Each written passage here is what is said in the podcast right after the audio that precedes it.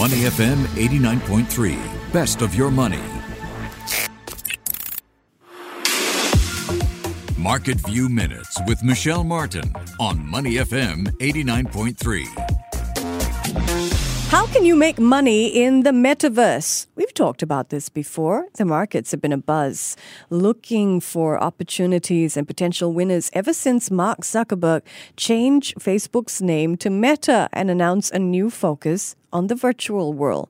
Now, much of the talk is focused on tech companies like Nvidia that will help build a metaverse. Nvidia shares, by the way, are up 7% since we featured it in Market View Minute two weeks ago. But what about companies that focus on how you might look? And what users will wear in the metaverse.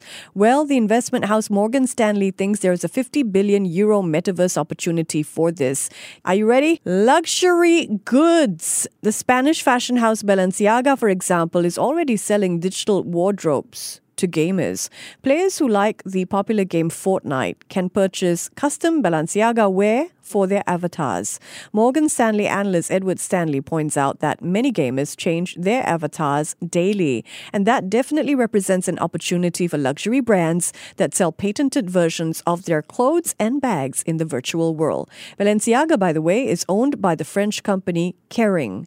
Kering also owns Gucci, Yves Saint Laurent, Alexander McQueen, and other top names, these brands are already filing trademarks and patent applications for the digital space.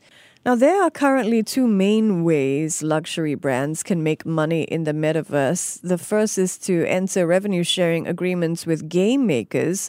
The second is to sell branded NFTs or non fungible tokens to consumers. Both business models definitely on the rise. If we take a look at Kering's share price, it's up 20% since the beginning of the year. Most analysts think the stock has more room to run. The consensus price target for Kering is nearly 10% above its current trading price.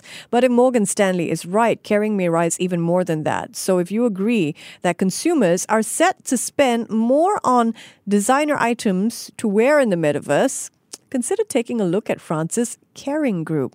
It owns major brands like Balenciaga and Gucci, and it's already making inroads into the virtual world. Market View Minutes with Michelle Martin on Money FM 89.3. To listen to more great interviews, download our podcasts at moneyfm893.sg or download our audio app. That's A W E D I O. Available on Google Play or the App Store.